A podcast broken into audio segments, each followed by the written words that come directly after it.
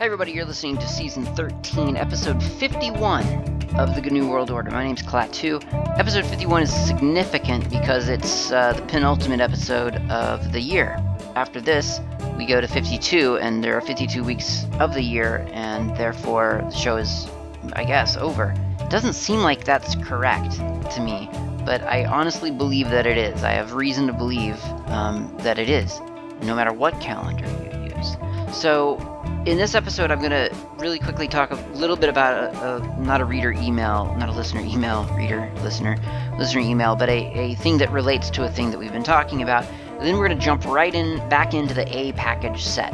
Now, you'll remember, of course, that the previous, I don't know, like it seems like 50 episodes have been about util Linux and util or util Linux. Util Linux uh, is a was was just in the U. It was snuck into the U section of the A package set on Slackware, and it, when I started down that path, it just took forever because there were so many little utilities, appropriately, in the package called util Linux. But we're, we're we're out now. We've gotten through all of the package, all, all the software, all the commands in util Linux, and now we're back out into the A package set. So the only ones we have left are which, XFS progs, XZ, and Zoo. That's four applications. So I am feeling pretty good about getting through the A package set by the end of 2019. I'm calling it, I'm saying that's going to happen. That's pretty exciting because that means that we're going to start 2020 with um, AP, which is just the general application package set. And that's kind of exciting because, I mean, obviously, we've been in this one package set since beginning this tour of of Slackware Linux. Honestly, it almost feel like feels like it's all just downhill from here. It's like, oh, we, we got out of the A package set. I mean, what else is there to cover? I have a feeling I won't be feeling that way. Uh, I don't know, two weeks into the new year. But right now, it just feels um, like like really we've just gotten through so much, and we have. I mean, we really have. So let's let's let's turn our attention to this email that coincidentally just came into my inbox um, earlier this week, actually. But it's it's from Zoe at the at the Free Software Foundation, who actually I met. I had the pleasure of meeting Zoe in person at a uh, FSF meetup in Raleigh, North Carolina, earlier this year, and it was a really, really good meetup. My voice was shot, so I was kind of rasping my way through conversations, but a bunch of great conversations were had there. Met a bunch of cool people who are, are clearly very forward thinking and uh, have a lot of exciting plans for the FSF. So it it is it is with almost renewed vigor about the Free Software Foundation itself not that it ever really waned, but I just I really feel a level of confidence in the in the people that I met and the ideas that they were talking about. And, and I'm kind of excited about it. And one of the things this email, I mean, I've been excited about it, but one of the emails that came in that I want to refer to right now just happens to be very relevant to what we were talking about. Remember, we've been talking about, in response to Michael's listener email, mobile. What what do you do about mobile? About free free and open source in in your mobile um, device? And I didn't have a good, I didn't have a great answer, and I still don't have a great answer, honestly. But you know, part of not having a great answer, ideally in the open source world, is to have something that's in progress, to have that solution available. And that solution, as you probably kind of know, could be replicant. So if you go to replicant.us, you'll find the website of this this initiative that has been launched. I guess it's more than an initiative, it's a project that has been launched to take Android source code and sort of develop essentially a a Libre Android distribution for for better for, for lack of a of a more graceful term. But that's what it is. I mean, it's it's the free version, free and open source version of of the Android OS. Now they're they're rebasing Replicant off of Android 9, which uh, should enable a, a wider range of users to use a fully free Android distribution for the first time. So that's a big deal. They are um, seeking to reduce costs of of of maintenance and just trying to kind of stabilize the project and make sure that it's that it's into to to last and and to go forward regardless of anything else. Like Replicant should be its own project, right? I mean, we don't know what's going to happen to Android. Android's developing. We don't know what's happening to it. We don't know what direction it's going because it's not fully open. Replicant will be fully open. Ideally, we'll have some level of confidence in in its uh, sustainability, and ideally, it will be something that lots of people can use. And I think, as I've said in the previous episodes, I mean that's kind of one of the big hurdles to the mobile platform is that the software and the hardware are really, really tightly sort of interwoven, and it's not super easy to just grab any phone. I mean, you can't. You cannot go to the store and just grab any phone and bring it home and think, okay, well now I'll flash some, you know, free and open source software onto it because you just don't have that level of of confidence that that there will be a boot ROM for that device. And that's a problem. That's one of the central problems I think for me of the mobile mo- mobile platform. I just I don't I don't feel like I have control over the platform. And when I don't feel like I have control over a, a thing that I've that I'm purchasing oftentimes for over a hundred dollars, then I, I, I have very little interest in it. So Replicant is a big deal. It's an important little initiative, at least insofar as we are assuming that mobile the mobile platform is kind of the future, or at least part of the future. And I think it's it's more or less relatively safe to assume that.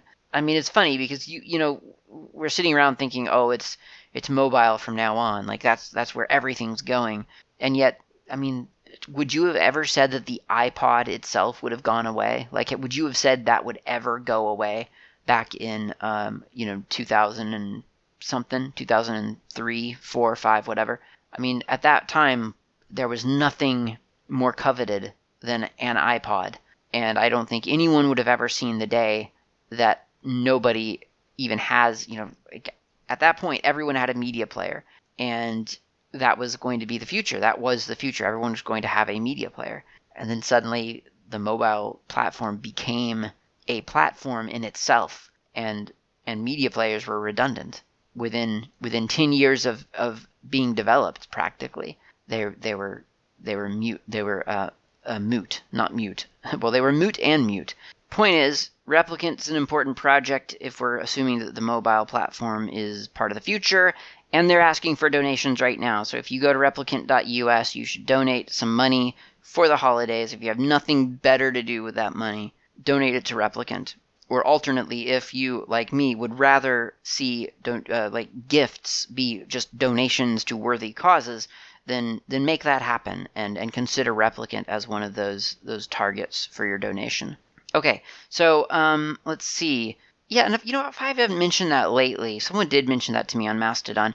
Um, I want to just reiterate, and I should probably put this on the website. I don't know how many people actually go to GNUWorldOrder.info, but if you ever want to support this show in any way, by all means, give money to the Slackware project. And Slackware has a Patreon page, which I, I'm pretty sure I have mentioned that before, but they do have a Patreon page at patreon.com slash slackware linux. That's slackware linux all one string. Patreon.com slash slackware linux. Donate to that project and i will i will view that in my heart as a donation to this show. Okay let's start out with the first command of, of our little short list here and that would be the which command w h ICH. Oddly enough, we were just not talking about which uh, a couple episodes ago. Remember, in the util Linux package, there's the there was the where is command, and the purpose of the where is command, if, if you'll recall, was to find a an executable binary and a man page for a an, the application that you name. And then I, I think I, I I'm pretty sure I even said during that episode why would someone use this over which? And the I guess the more or less obvious answer is well you get you get the binary executable and the man page. And then my immediate thought was well why not use which and apropos? However, where is gives you both, so why wouldn't you just use where is? And and honestly the the the actual reason at least for me is that which is five letters and where is is seven letters. Guess what? Guess which one wins? It's which. Um, also, there's just habit, honestly. It, the habit forces me to use which. Um, I, I may at some point try to switch over to where is, but let's talk about which because that is obviously the one that we're talking about here. So, um, which it, it takes one or more argument. For each argument, it prints to standard out the full path of the executables that would that would have been executed when this argument had been entered at the shell prompt. So, in other words, you type in a command after the word which, and it tells you where it found that command by searching through your path. Of course, your path variable is uh, viewable to you by echo and then space dollar sign PATH, all capitals, and that shows you the, the path. And you know, this is like one of those sort of introductory exercises that people should have to do or, or you know that one should force one's self to do frequently when first starting out with Linux because it's just so difficult to understand how those commands actually occur. And you can tell people, well, a command happens. The, the computer knows what to do when you type in a command because it is searching through your path and finding the, the, the first occurrence of of the thing that you just typed. But it doesn't really make sense until someone sits down with which and and types out a couple of things and figures out, okay, now I'm getting it. So when I do which find, it tells me that that, that the find command is in slash user slash bin slash find. Got it. So if I type in slash or which awk, it tells me it's in user bin awk. Which install pkg, not found in my path. Why wouldn't it be found in my path? Well, that's because it's not in my normal user path. I have to become root in order for install pkg to be found. And there it is, slash sbin slash install pkg, and so on. That kind of uh, repetition, I think, really does reinforce some of the, the principles. It doesn't explain the principle necessarily, but it reinforces it. It just kind of drums into your head. If a command is not in your path, then it's not going to be found no matter what you do. And if you have two commands of the same name, then when you type in which and then that command, it's it, it returns the one that it has found first according to the order that your path is, is written in. Now there is a way around that, and that's why I jumped to that example. Which dash dash all uh, prints all matching executables in your path, not just the first. So that would be a good way to find, um, I guess, what, what I would think of as a collision, but I guess it's technically not a collision. Um, but it's kind of a collision. I'm I don't believe that I have such a, an example, unfortunately, to drum up. I just tried Python because I was thinking, well, maybe Python might qualify because there's that Python 2 and Python 3, but it's yeah, it's just Python. So anyway, um, dash dash all shows all matching executables in the path, not just the first one. There's a couple of similar options in in which, such as the uh, show show tilde or show dot or uh, skip dot and skip tilde. So the skip dot or show dot either skips or shows directories in your path that start with a dot. The skip or show tilde will uh, skip tilde til- tilde. Um, it, it, will skip uh, directories or or show directories that start with a tilde. So that controls sort of or, or that rather lifts certain items out of your path if for whatever reason you you want to do that and you might want to because the dot might obviously it, would probably indicate some kind of uh, path some kind of absolute path from from your current directory or maybe even your current directory. I think a lot of people or some people may may actually have that in their path and then i don't but some people do. Uh, and then tilde obviously would be the stuff that you've got hanging out in your own home directory and, and maybe maybe you're not looking to see if you personally have something installed. You want to see if the system itself has something installed. So there's um, an interesting little example in the man page for which that kind of tells me that maybe they don't actually mean it to be used the way that I feel I was taught to use it. It's a really interesting example, and I'm just gonna I'll, I'll sort of give you the overview here. No, actually, I'll just give you the example. It's not that much. The recommended way to use this utility is by adding an alias in the C shell or shell function in Bourne shell for which, such as the following. And here's the bash example. Which, uh, curly brace, parentheses alias semicolon declare dash f close parentheses pipe user bin which dash uh, rather dash dash tty only, which is an option to uh, stop processing options on the right if not tty, and then dash dash read alias, which is an option to detect get exactly what it says. It says read alias. Read aliases from standard in, reporting matching ones on standard out. Okay. Uh, dash dash read functions, which is a option to read shell function definitions from standard in, reporting matching ones on standard out. Dash dash show tilde dash dash show dot, and then dollar sign at sign. Close the uh, brace, and then export dash f which. So it's sort of yeah, it's I mean it's creating basically an alias for which. So presumably you would have this, I guess, maybe in your bash rc or maybe maybe I don't know, maybe it's in something else. Maybe it's a dedicated program. I don't know. But there's there's the which.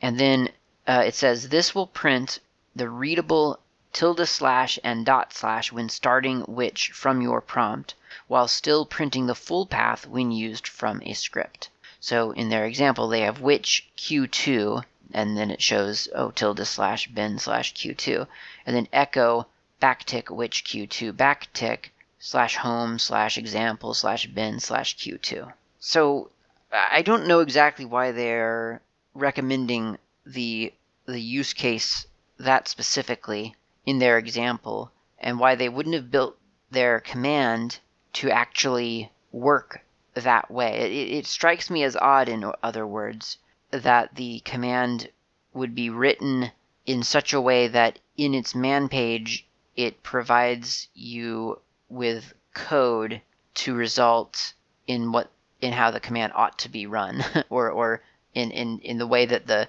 the author presumably thinks that the command should output information to you. And I, I do have to wonder if that is if that is some some sort of artifact of okay, well there was this which command and people people expected expect it from from habit to output a certain thing, but we actually think that it should be better and it should output things this way. So here's the command that you're used to from you know I don't know U, Unix you know BSD 4 or BSD 3 or something uh, or Unix System 5 version 2, but here's how we actually think it should work. And just as a reference, just to kind of double check everything, I have this um, I have this Unix System Command Summary booklet that I got at a used bookstore, and it is from 1987, I believe. 1984, sorry, it's from 1984 and because I, I, just kind of wanted to to find out, like, okay, well, is is which a very old command or is it a newer command? Like, where does this fall in the line of traditional Unix? So at least as of 1984, which was was available, and uh, it says which find program files including aliases. It says it was available for the C shell only, uh, and then the, the syntax for it was uh, which, and then the names of the programs or aliases that you want to find. Now, interestingly, in addition to which, right above it is listed the where is command, which, as you and I both know, comes to us now from util Linux. So that kind of tells me that it's not, it, it wasn't developed by util Linux. It's just you know, this is util Linux's version of the where is command, or that other command was anyway. Uh, and the the options look fairly similar. So it says find sources, binary, or man, uh, manual for a file, and the the syntax is where is, and then some options, and then some files. And you can do a dash b to find only binaries. You can look you, you can do uh, dash m just for the man pages and dash, uh, dash s for just the source code and so on. So so as it turns out, both where is and which are that they date back at least to 1984, which I, I thought was kind of interesting. So anyway, let's move on. A better idea. Let's go get a cup of coffee, then let's move on.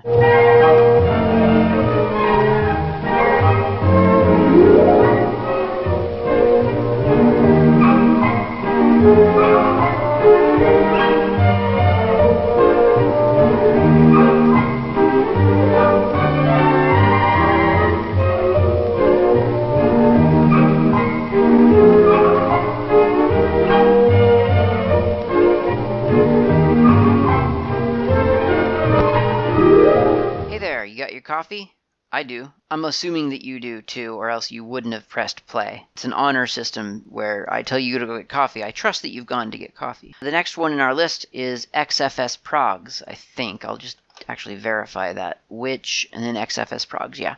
So XFS Progs is the set of tools designed to work with the XFS file system. And just really quickly, I'm going to maybe look up XFS file system for some just a, a really kind of quick overview of its history. And according to Wikipedia, anyway, it is a high performance 64 bit journaling file system originally created by Silicon Graphics, that's SGI to us normal folk, uh, back in 1993. And it was the default file system for the IRIX operating system. Now, I've never actually used IRIX, I've heard about it. Um, I know people who have. You know, they've they've they've used it. They have feelings about it. Um, I've never used it. I was in an industry that where lots of people were on were on that file on that OS, and so I guess by extension they were also on XFS. And you know, you'll you'll hear people talk about what's what's good for this and what's good for that, and and it's I, I, I have a hard time talking about file systems in absolutes because I just don't feel like that many people actually look at studies of file system performance. And then even when some people do, I always wonder about, you know, when, when we're talking about failures, are we talking about file system failures or are we talking about hard drive failures? And those are sometimes difficult to tell the difference between if you're not actually, you know, really careful in your studies. So XFS I've I've used a little bit by default. And the only way that I've used it really is when it become when it comes as the default and it's definitely the default on Red Hat. I'm pretty sure it's the default on CentOS, and I believe it was the default for a while on Fedora, and it may even still be. I just haven't actually bothered looking lately. But it's a pretty it's a pretty well supported file system, and I'm certainly not opposed to using it in real life. I haven't done a whole lot with it and I probably should. I really should. I should I should turn my attention to XFS and really kind of dig into it and find out how I feel about it. I, I certainly feel fine about it, but I, I maybe I'm a fan of it. Who knows? I need to kind of do some real life, not tests so much as just hey, let's use the thing and see if it if it if it performs well. It's got a couple of different features like variable block sizes and extended attributes. Extended attributes is good. It is journaled, and that is very good. Now, if you know about me and my file system um, preferences, I certainly prefer the journaled file system. I get very nervous when I encounter a file system that is not journaled, and I be- become pretty suspect of it. But worse than, I guess, not being journaled is not having a file a file system check routine that can be run against a file system, and there are those that do not. So the fact that XFS does have that is, is quite comforting on its own. So there are three commands in the XFS progs package. There's fsck.xfs, there's mkfs.xfs, and then there's xfs underscore repair. Somewhat amusingly, fsck.xfs does literally nothing. Uh, if you do a man fsck.xfs, it says, do nothing successfully says that fsck.xfs is called by the generic Linux fsck program at startup to check and repair an XFS pro, uh, file system. XFS is a journaling file system and performs recovery at mount time if necessary. So fsck.xfs simply exits with a zero exit status, so that means it's successful. If you wish to check the consistency of an XFS file system or repair a damaged or corrupt XFS file system, see XFS underscore repair. And that's all fsck.xfs does, is literally nothing. All right, so let's look next at the um, at the XFS XFS repair, which I think was XFS underscore repair. That says repair an XFS file system. XFS underscore repair repairs corrupt or damaged XFS file systems. File system is specified using the device argument, which should have which should be the device name of the disk partition or volume containing the file system. So if it's partitioned, then you want to give the partition. If you know for a fact that you didn't partition the drive and it is just on the drive, then just give it the, the path to the drive. If given the name of a block device XFS repair, attempts to find the raw device associated with the specified block device and uses that instead, which is kind of a nice feature actually. So um, there are a couple of different command um, options rather. There's dash F to specify that the file system image to be processed is stored in a regular file rather than on a device. So if you, for instance, had to make a copy like a, a DD or something of a of a hard drive because you're f- afraid that it's failing or something like that, you've you've just made a, a virtual image of that of that hard drive or a, a, file containing a file system, then you can use dash F for makefs.xfs to know to look at that file and that it's not looking for a device. Now, some of the options concern different aspects of the XFS file system based on the fact that the uh, XFS file system is um, is composed of three different parts. So there's the data section, there's the log section, and then there's what's called the real-time section. The data section contains all of the metadata about the file system. So it's got like the inodes, the directory indicators, the indirect blocks, as well as the user file data for ordinary non-real-time files, and the log area if the log area is not separated out into its own section.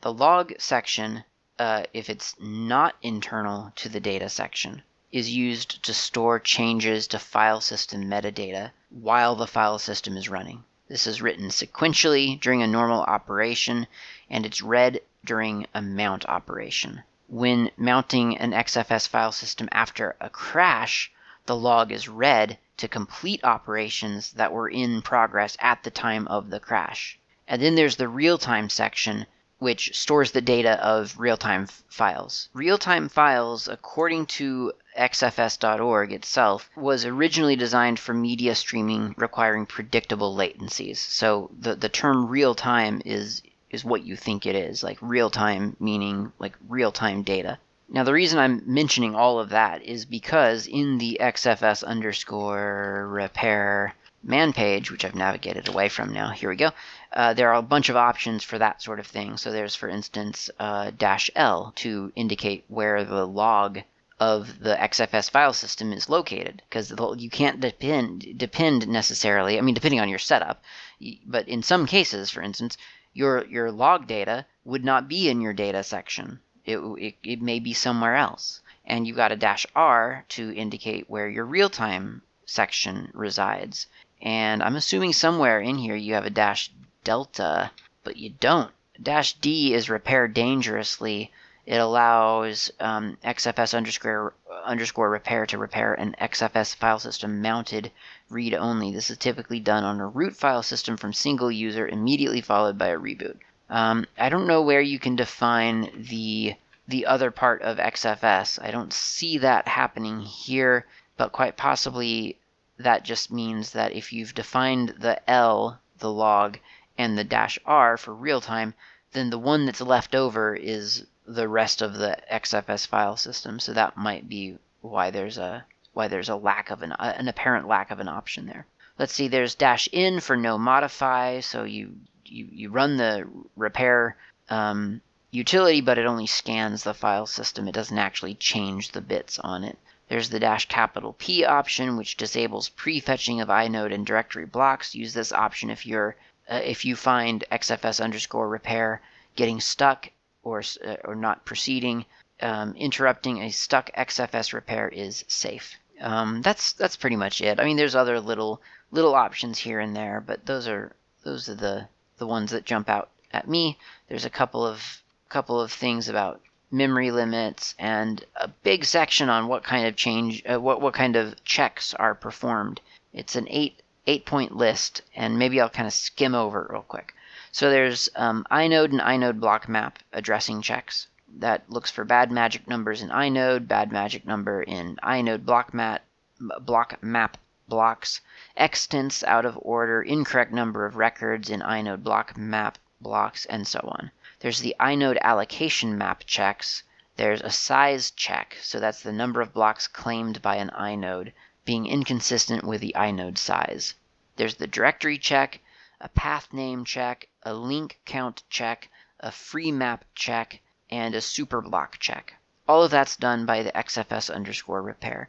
Now, again, ideally, in theory, none of this is necessary, right? Something something goes wrong, something crashes, something goes offline, whatever. You reboot the thing, and during the mount operation, XFS corruption is flagged by the mount, but by the mount process, and MKFS is run on the volume, or the, the XFS file system repairs itself and, and then continues. In practice, I've seen that happen. I've definitely seen that exact operation happening. Uh, it's not something that you necessarily want to see last for a very long time, you know? A quick MKFS always feels better than a long MKFS, but it does happen and I've seen it. And that's just from, you know, like rebooting or, or rather booting up a server that's gone offline for some reason. Uh, Red Hat server specifically. So yeah, I've I've I know that behavior, uh, but I don't know a whole lot. I don't know a whole lot about it. I just know that it does happen. So then there's this final command here called mkfs.xfs, and I think you probably, if you've ever made a file system, you're you're familiar with the mkfs command. MKFS has a bunch of sort of subcommands that get brought into it. So mkfs.xfs tells is is running the the mkfs.xfs version of that command. It makes a Linux file system, and specifically in this case, it's been told, well, you're going to make an XFS file system. You can define a couple of different things with this. You can define the block size that you need. You can define uh, specific metadata with dash m. You can define where the data is stored. Remember, data, log, and real time can be on separate in separate places. So dash D defines the data location, uh, dash L defines the log location, and then um, I think dash R, yep, dash R defines the real time location. You can define everything else sector size, inode size, a label. So if you want to give your your hard drive a, name, a human readable name, then you can do a dash capital L to give it a label. And of course, when you issue that command, you're issuing it against either a, a, a device or a partition. And I think ideally it's against a partition. I mean, uh, generally speaking, Linux prefers you or, or expects you to to define a to, to yeah define a partition on a device and then point a file system at that partition and say, okay, fill that partition up with this file system. That's just kind of the model that has been set forth. Now, you can technically not do that. You could you can take like a thumb drive and just point mkfs.xfs at it or mkfs.jfs or whatever you want and or UFS and and fill the entire drive from end to end with no concept of a partition with that file system and that generally works. Now, uh, UDF, the Universal Disk Format, which uh, is an ISO specification that, that you'll probably know technically as ISO 9660, whatever it is that I think DVDs use. The UDF format was, was, was great. I mean, it was fantastic. I think I've talked about it on this show before. And, and interestingly, it never did want a partition. It, I, th- I think it might, I think it did accept it if you forced it onto a partition, but it, it kind of complained. It, it, wanted to be on a device because it was developed, to be fair, for optical media, and um, because it was developed for optical media, it was cross-platform. Everyone had a driver for UDF. And on one hand, I think I think many operating systems do. I think there's one that does not. If I'm remembering correctly, um, Apple just dropped UDF support for some reason. I guess because they aren't bundling, they aren't putting an optical drive in the computers anymore, so they just figure that no one would ever want to run an optical disk on their OS anymore, and so it's gone. Which is a pity because UDF was a fantastic cross platform file system. Wasn't journaled. I don't even think it had an MK, uh, an FSCK um, application with it, so it is a little bit risky, but it sure was nice because it was a, it wasn't fat. It was UDF it behaved pretty well on uh, on all three platforms, and it just had that driver just inherently. And it's open source. So yeah, that was nice, but it's kind of over. Those days are over now. And I think the show is over as well. This episode, I believe, has reached the end because um, I want to save some applications for next time. I don't want to just have one application to cover uh, in the final episode. So in the final episode, I guess we'll go over XZ and Zoo. I've used one but not the other, so that'll be kind of interesting to experiment with between now and a couple weeks from now. So hey, thanks for listening. Have a great holiday. I, I assume that's coming up. I will talk to you next time.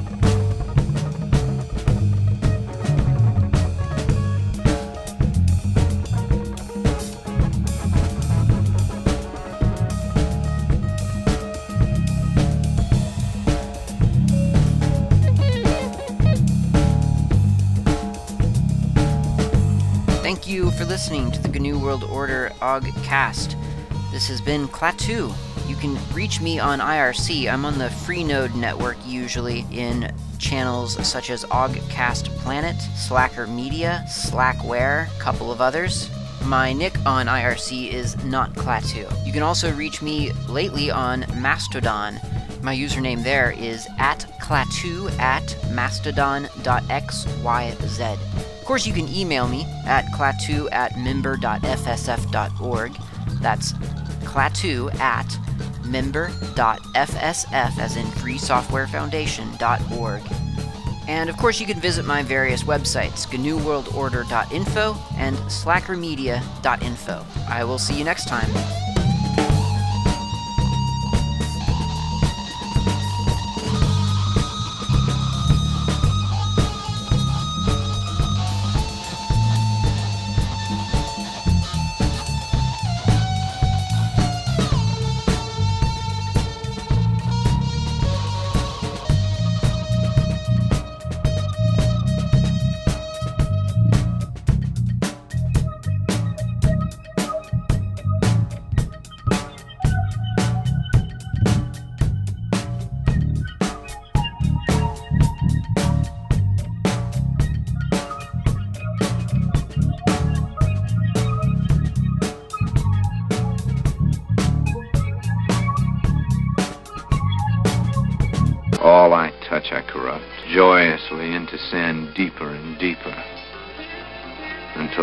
Until